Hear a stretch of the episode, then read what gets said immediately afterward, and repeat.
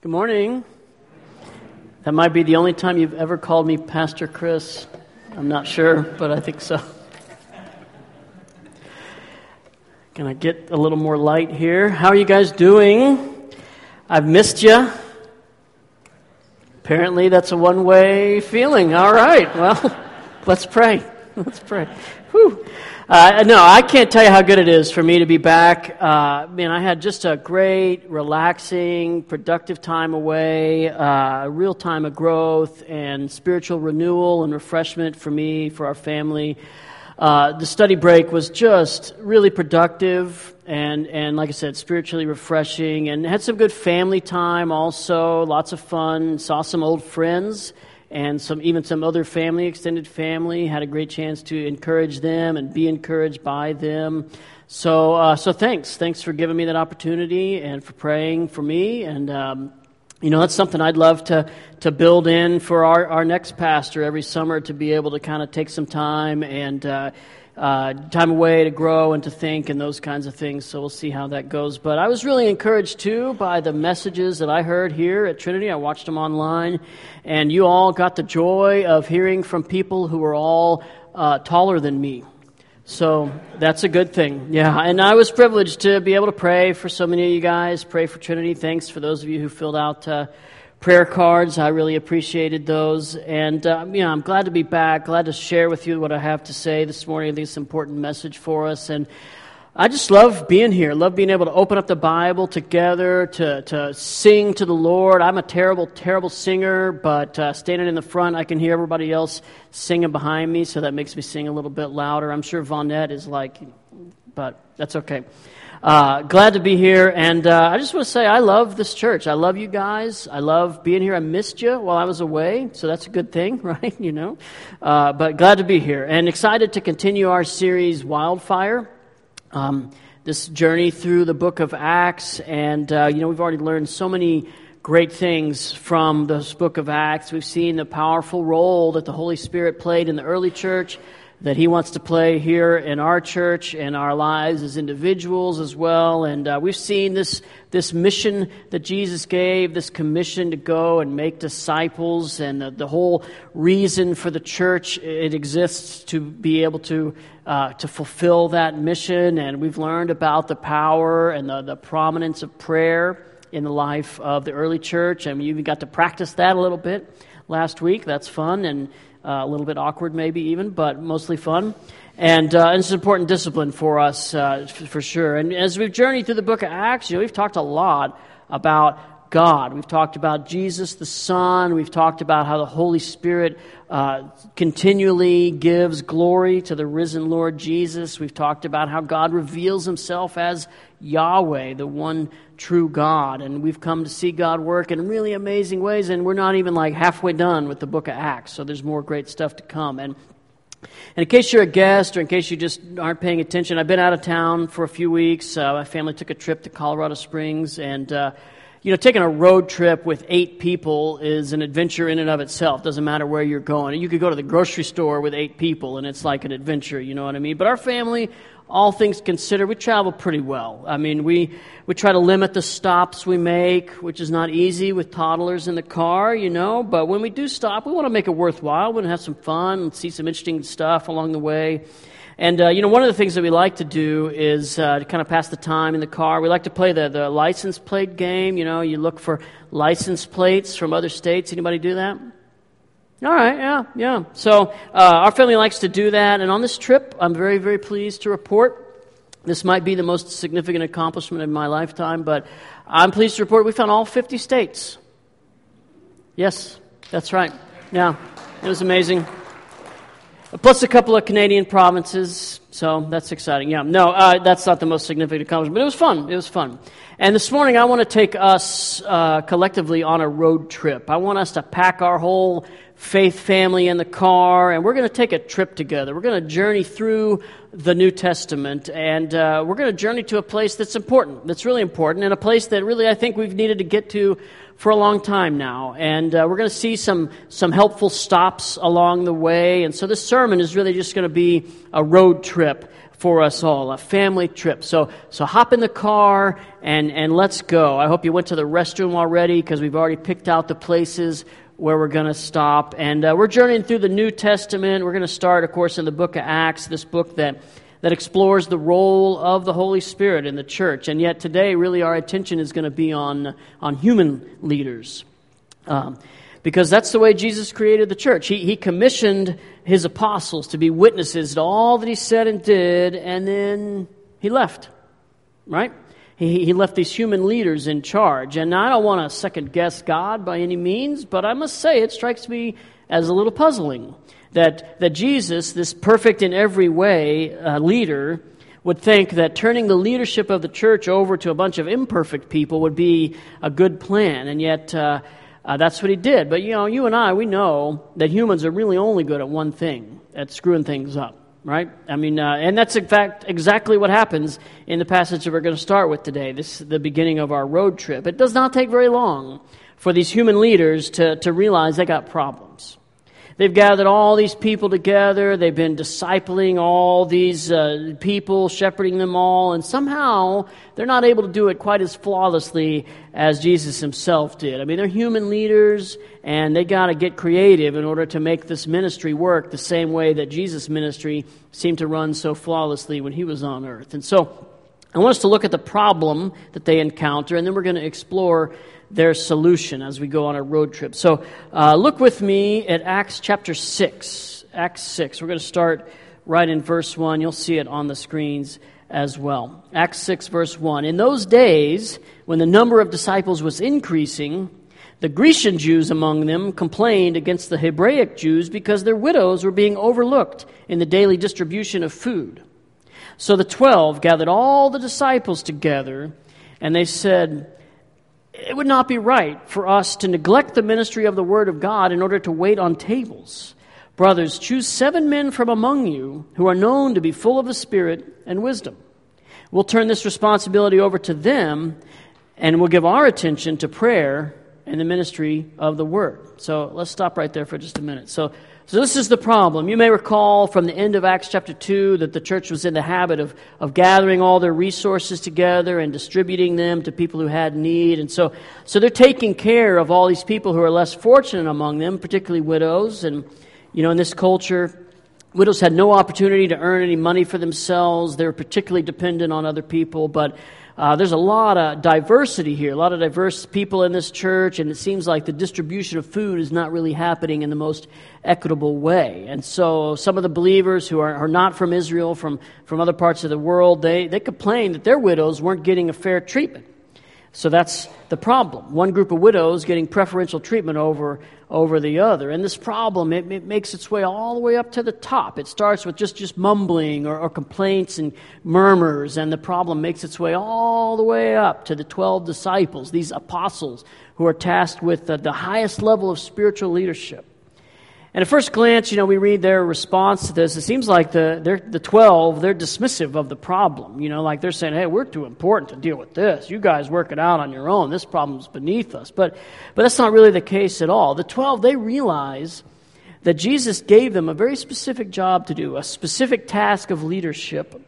And so they acknowledge the problem and they acknowledge the need for a solution, but they also acknowledge that they're not the ones to take on this problem. They have a specific role already that God has given them. And so they affirm the need to stay focused on their own leadership, specifically the, the ministry of prayer and the ministry of the word. They can't sacrifice that important role to take on this food problem. They have a role as, as spiritual leaders and, and this job is for some, some wise people, some very practical people.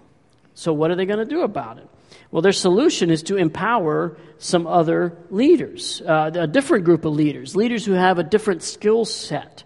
And this group's no less important. I mean, look at their qualifications. Look at verse 3. Choose seven men from among you who are known to be full of the Spirit and wisdom. So that's the qualifications needed for this very practical, uh, boots on the ground kind of leader. And so now they've got two leadership groups. Both these leadership groups are important. Uh, the spiritual leaders devoted to spiritual guidance of the church, and these very practical leaders devoted to serving the church in practical ways. Both are important. And the result of this proposed solution, that's what comes next in the passage. Look at verse 5. This proposal pleased the whole group. They chose Stephen, a man full of faith and of the Holy Spirit. Also Philip, hard name other hard name, Timon, Parmenas, Nicholas from Antioch, a convert to Judaism. They presented these men to the apostles who prayed and laid their hands on them. So the word of God spread. The number of disciples in Jerusalem increased rapidly, and a large number of priests became obedient to the faith. So these seven deacons are chosen, and they take on this practical need that the church has. And notice the overall result the Word of God spread. When the spiritual leaders are doing what they're supposed to do, and the practical leaders are doing what they're supposed to do, then the ministry is blessed. The Word of God spreads. Both these leadership groups are doing what they're specifically tasked with doing, both leading the church in different ways. Okay, so what? You know, why is this passage helpful to us? I mean, it's of all the passages in the book of Acts that we could read, uh, why this one?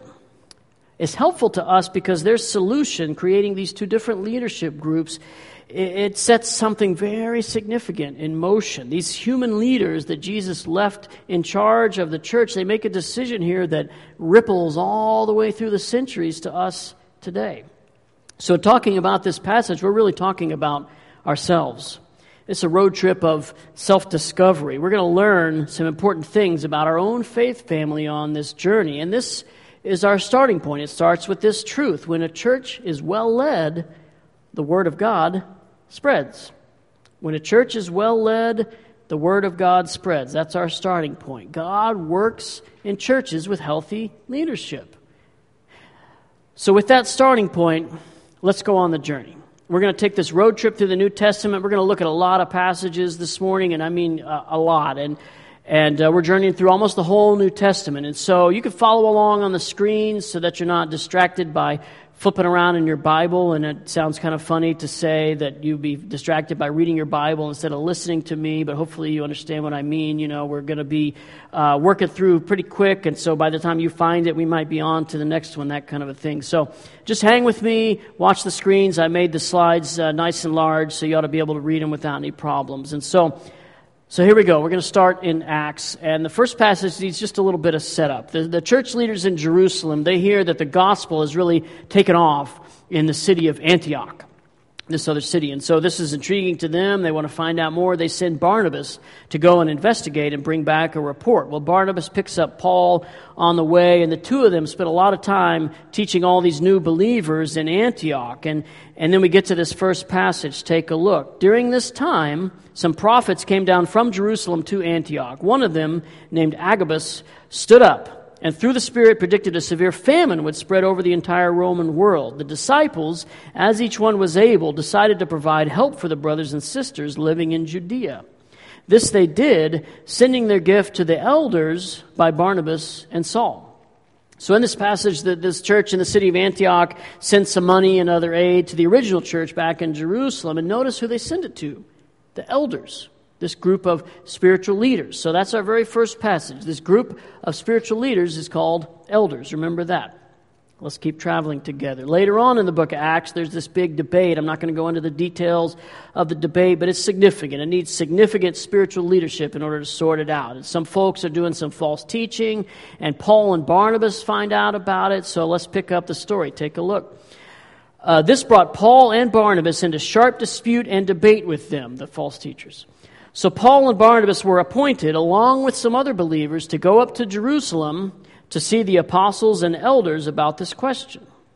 So again, notice this church in Jerusalem is led by a group of elders, but notice also it's a group that's different from the apostles, a separate group. The apostles, these original leaders of the church, these, these men who were eyewitnesses to Jesus, but they've apparently appointed elders, this group of spiritual leaders, to shepherd the church. Elders have that role of spiritual leadership. And as they discuss this important issue, the passage tells us who's deciding it. It says the apostles and elders met to consider this question. Both these groups are studying the scriptures, praying to decide this big issue. Both are involved in spiritual leadership. And as they craft this letter to send out to all the churches, it comes from both groups. The letter starts out this way The apostles and elders, your brothers, to the Gentile believers in Antioch, Syria, and Cilicia. So these, these elders have a significant role, as significant as the apostles in terms of spiritual leadership. So on our road trip, here's our first stop. Our first landing point. Remember, we started with this premise when a church is well led, the Word of God spreads. And now we get to the first stop. Let's make some sense of these verses that we've looked at. In the first passage, Acts 6, we see two leadership groups a spiritual leadership, practical leadership group. And now we can give some names to these groups. There's these apostles and elders, these groups of spiritual leaders. And in Acts 6, we saw the formation of this practical group. Uh, those are the deacons. So, in terms of church leadership, this original church in Jerusalem has three groups of leaders the apostles, the elders, and they have the deacons. So that's stop number one. What about the other churches? I mean, Paul and Barnabas, they go all over the Roman Empire, starting churches wherever they go. What kind of leadership do those churches have? Well, the answer comes in our next passage. Let's get back on the road. Let's keep going. The passage picks up with Paul and Barnabas in a city called Derbe. Take a look. They preached the gospel in that city and won a large number of disciples. Then they returned to Lystra, Iconium, and Antioch, strengthening the disciples and encouraging them to remain true to the faith. Paul and Barnabas appointed elders for them in each church, and with prayer and fasting committed them to the Lord in whom they had put their trust. So here we see Paul and Barnabas appointing elders in several different churches. And this is the very first missionary journey. So the, so the pattern from the beginning was for Paul to appoint elders, a group of spiritual leaders in every single church. All the churches have the same leadership structure, a group of spiritual leaders called elders. A little more for us to see. As we keep journeying, we see Paul again. He's on his way to Jerusalem. He's not sure if he's ever going to see all these folks he's discipled over the years, so he gathers a bunch of them to say farewell. Look at Acts chapter 20. From Miletus, Paul sent to Ephesus for the elders of the church. So just a simple short verse, but it indicates this church in Ephesus was also led by a group of elders. That's the system Paul established there, just as he did in all these other churches he started. All these churches are led by a group of elders. Even the church in Jerusalem that had the original apostles, they still have a group of elders, separate group from the deacons. We see the same leadership structure of the church in Philippi. Paul writes this letter to the Philippians. We studied it earlier in the year in our Choose Joy series. The letter to the Philippians starts off this way Paul and Timothy, servants of Christ Jesus, to all God's holy people in Christ Jesus at Philippi, together with the overseers and deacons. So in this letter, uh, Paul addresses the whole church, all God's holy people. But he also specifically mentions overseers. Now, that word translated overseers, the same term that's translated elders in the passages we looked at. Elders and overseers are the same thing. So, this church in Philippi followed the same model as all the other churches in the New Testament, led by a group of elders or overseers. But notice also there's this other group mentioned here. Paul mentions the whole church, he mentions these elders or overseers, and he mentions the deacons. So there's evidence that just like the original church in Acts chapter 6 that we started with, here's two groups, two groups of leaders, elders and deacons, both present in the original church, and they're both present here at Philippi, one devoted to spiritual leadership, one devoted to practical leadership. A couple more passages. The next few passages I want us to see, I think, are particularly helpful because they're addressed to a very broad audience. Unlike Paul's letter to the Philippians, that's just written to one church, this next uh, passages, they come from letters addressed to a broad audience, more than one church. So uh, let's start with the book of James. James is written to many churches. James says uh, the church is scattered among the nations. So basically, like every church everywhere, right? And listen to this bit of advice he gives to these churches Is anyone among you sick? Let him call the elders of the church to pray over them and anoint them with oil in the name of the Lord. So his advice for people who are sick is to gather the elders of their local church. This is significant because his assumption is that all these churches he's writing to have a group of elders. James expects that there will be a group of elders in all these churches to which this letter is sent. You could draw a similar conclusion from the next passage. Peter writes a letter. It's sent to a broad number of churches. He assumes each church also has a group of elders. He says this To the elders among you, I appeal as a fellow elder, he says. Peter's writing to a variety of churches all over the world. Churches made up of primarily Jews, churches made up of primarily Gentiles, churches founded by Paul, churches founded by other people, churches with tons and tons of differences. But the one thing they seem to have in common is their leadership. They're all led by a group of elders. So here comes stop number two. In, in stop one, we saw the structure of the original church in Jerusalem. They had apostles, elders, and deacons. Here we see the structure of all these other churches. Every single one of these churches has uh, two distinct groups of leaders elders and deacons. That's stop number two. So I imagine you're starting to get the picture, right? The clear model of leadership in the church is a group of elders, a separate group from the deacons, two distinct groups in all these churches in the New Testament. But one thing we haven't talked about yet is pastors, right? I mean, don't pastors have some leadership in the church? I hope so. Well, let's hop back in the car. Let's keep driving through the New Testament and see. This next passage I think is particularly significant. Paul writes this letter to his, his young protege named Titus. And he sends Titus to Crete, to the island of Crete, to help the churches there get established. And listen to what instructions Paul gives to Titus. The reason I left you in Crete was so that you might put in order what was left unfinished and appoint elders in every town, as I directed you. So, Titus' first order of business is to identify a group of elders to lead the church. Now, that's significant. Because Paul, he's established a lot of churches with groups of elders to lead them, but Paul, he's always started the church, established the elders, and then left, right? Well, here things are different. Paul sends a leader to the church in Crete. Titus is a leader, he's a pastor. And yet, Paul tells him the best leadership structure is a group of elders.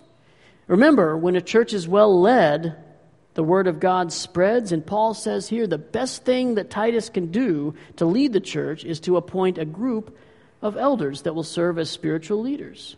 And he appoints them in every town so that each local church is led by a group of elders from within that church. So that's our journey through the New Testament. And the big idea is, I hope, clear that churches are led by a group of elders. Not just by one leader, one pastor, but churches are led by a group of elders. It's a different group from a group of deacons, as we saw. Two distinct groups with different purposes. And even when there's a pastor present, like Titus, the churches are still led by a group of elders. In every church and in every town, as the scriptures indicate, no matter how large or small, churches are led by a group of elders. So that's a significant discovery. Churches are led by a group of elders, distinct from deacons, two different groups, one spiritual leaders, one practical leaders. And it forces us to ask some important questions. Who is an elder? Who gets to have that significant role of spiritual leadership? How does a church identify the people among them who might be elders? And to answer those questions, we got to get back in the car. We got to hit the road, look for a couple more passages. So, hope you stretched your legs, went to the bathroom. It's time to get back on the road. Let's keep trucking. There's two main places where the qualifications for elders are laid out. We're going to look at those passages briefly. The first comes from the book of Titus.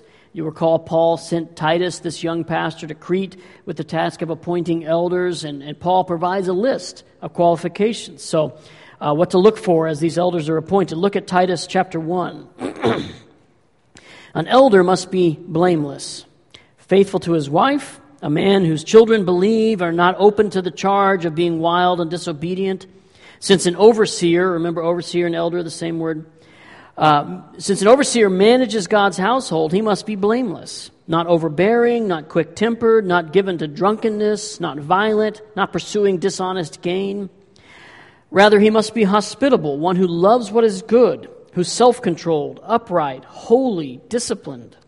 He must hold firmly to the trustworthy message as, it has been taught, so that he can encourage others by sound doctrine and refute those who oppose it. So there's a lot of qualifications here. I'm not going to break down the whole list in detail, but I want us to realize it's a high standard. The key word is, is perhaps right there at the beginning blameless. A man who is blameless is qualified to be an elder, a spiritual leader in God's church. There's another more comprehensive list of qualifications. Paul also gives instructions to Timothy about the qualifications of an elder or overseer. That list is in 1 Timothy chapter 3. Listen to Paul's words. Here's a trustworthy saying Whoever aspires to be an overseer desires a noble task. Now, the overseer is to be above reproach, faithful to his wife, temperate, self controlled, respectable, hospitable, able to teach, not given to drunkenness, not violent, but gentle, not quarrelsome, not a lover of money. He must manage his own family well and see that his children obey him, and he must do so in a manner worthy of full respect. If anyone does not know how to manage his own family, how can he take care of God's church? He must not be a recent convert, or he may become conceited and fall under the same judgment as the devil.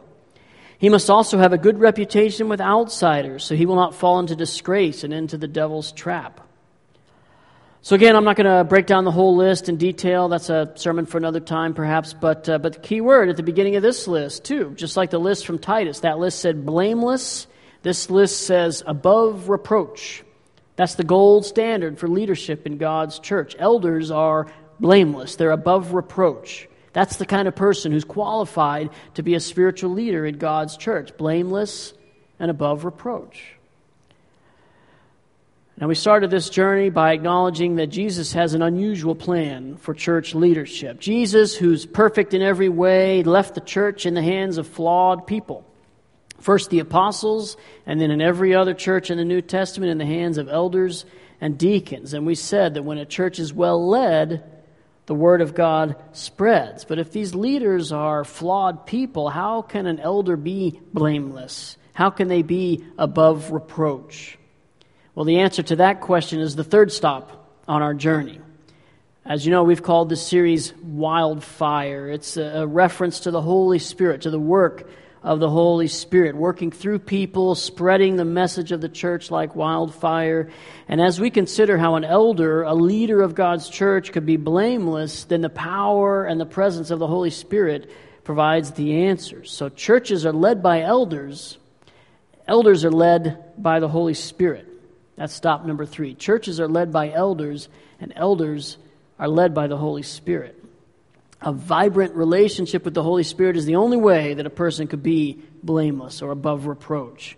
A man who would be an elder in God's church must have significant spiritual maturity, must be led by the Holy Spirit in every area of his life.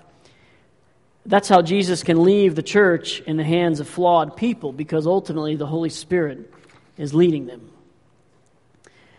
Now, these passages, these lists of qualifications for elders, they're the same uh, lists that our pastoral search team is, is using to guide us as we identify our next pastor. These qualifications, they're the same things we want in our pastor. Which makes us ask the question isn't an elder just another word for pastor? I mean, a spiritual leader of a church, right? If the qualifications are the same, are the jobs the same? Well, yes and no. We've almost come to the end of the journey, this journey of discovery, but there is one more stop, and this one is important. One more passage I want us to learn from. In order for us to understand the difference between a pastor and an elder, one more stop. The last passage comes from 1 Timothy 5. The elders who direct the affairs of the church well are worthy of double honor, especially those whose work is preaching and teaching. So, this passage describes some of the ways in which elders lead the church. One of the roles elders have is mentioned right here preaching and teaching. That's a role for elders. And so, in this sense, I'm acting as an elder right now, right? I have the responsibility and the honor of preaching and, and shepherding myself and the rest of us in these ways. So, in one sense, pastors and elders are the same. An elder has a job of preaching and teaching, which is what a pastor is called to do. But I want us to notice something else in this passage. Not every elder is responsible for preaching and teaching, only some of them are. Look at the verse again. The elders who direct the affairs of the church well are worthy of double honor, especially those whose work is preaching and teaching. Some of them have the work of preaching and teaching, which means some of them do not. So there are elders who are pastors like me, and there are elders who are not. They're lay elders, equally responsible for spiritual leadership in the church. And so we could say it this way all pastors are elders, but not all elders are pastors. That's stop number four on our journey. Not all elders are pastors. So, as we wrap up this, this journey together, let me just summarize some things for us. First of all, Jesus leaves the church in the hands of human leaders. And we started this journey by saying when a church is well led, the Word of God spreads. And we learn that the church, when it's well led, is led by uh, two distinct groups elders who have spiritual leadership and deacons who have practical leadership. Every church in the Bible has the same leadership structure. And not all elders are pastors, but all elders should be spiritually mature so that the church is led by elders, but elders are led by the Holy Spirit. And as we consider this teaching from the scriptures, I want us to, to leave with a couple of takeaways. First, I want us to realize ultimately this is where our church should be, with two distinct groups of leaders, elders and deacons. And that's not a reactionary kind of a decision, it's the clear model of the scripture, how churches should be structured. So let me encourage you to be in prayer for this church, for the existing leadership. It's a decision we've talked about for many years now, and uh, we need wisdom to be able to align ourselves with the scriptures in this area. And secondly, let me just challenge some of you, uh, those of you who might be interested in church leadership. Measure yourself against these qualifications we looked at in Titus 1, 1 Timothy 3. What areas do you need to grow in? Do you need to submit yourself to the Holy Spirit in order to be a leader on this kind of level? Finally, I want us to notice just one more time what the result of a church that's structured according to God's plan. Look back at Acts chapter 6, right where we started. So the word of God spread. The number of disciples in Jerusalem increased rapidly, and even a large number of priests became obedient to the faith. The word of God spread, the number of disciples increased rapidly. That's exactly what we want to see right here in our valley. And this model is one step in the journey to get there. The church is led by elders, elders are led by the Holy Spirit. Let me pray for us. God, we thank you for your word, your word that teaches us not only how we as individuals should live, but how we as a faith family should live together, should operate together, Lord. And uh, we praise you for your wisdom in uh, leaving us your Holy Spirit to guide this faith family, to guide uh, every single one of us ultimately in becoming more and more in the image of your Son. We praise you for the way that, as we already said this morning, you have justified us and you have sanctified us and you are continuing to work in our hearts. Pray that you would apply uh, these truths to us as a church. Help us to be measuring ourselves against the standard of being like you in every way. And we pray these things in the name of Jesus. Amen.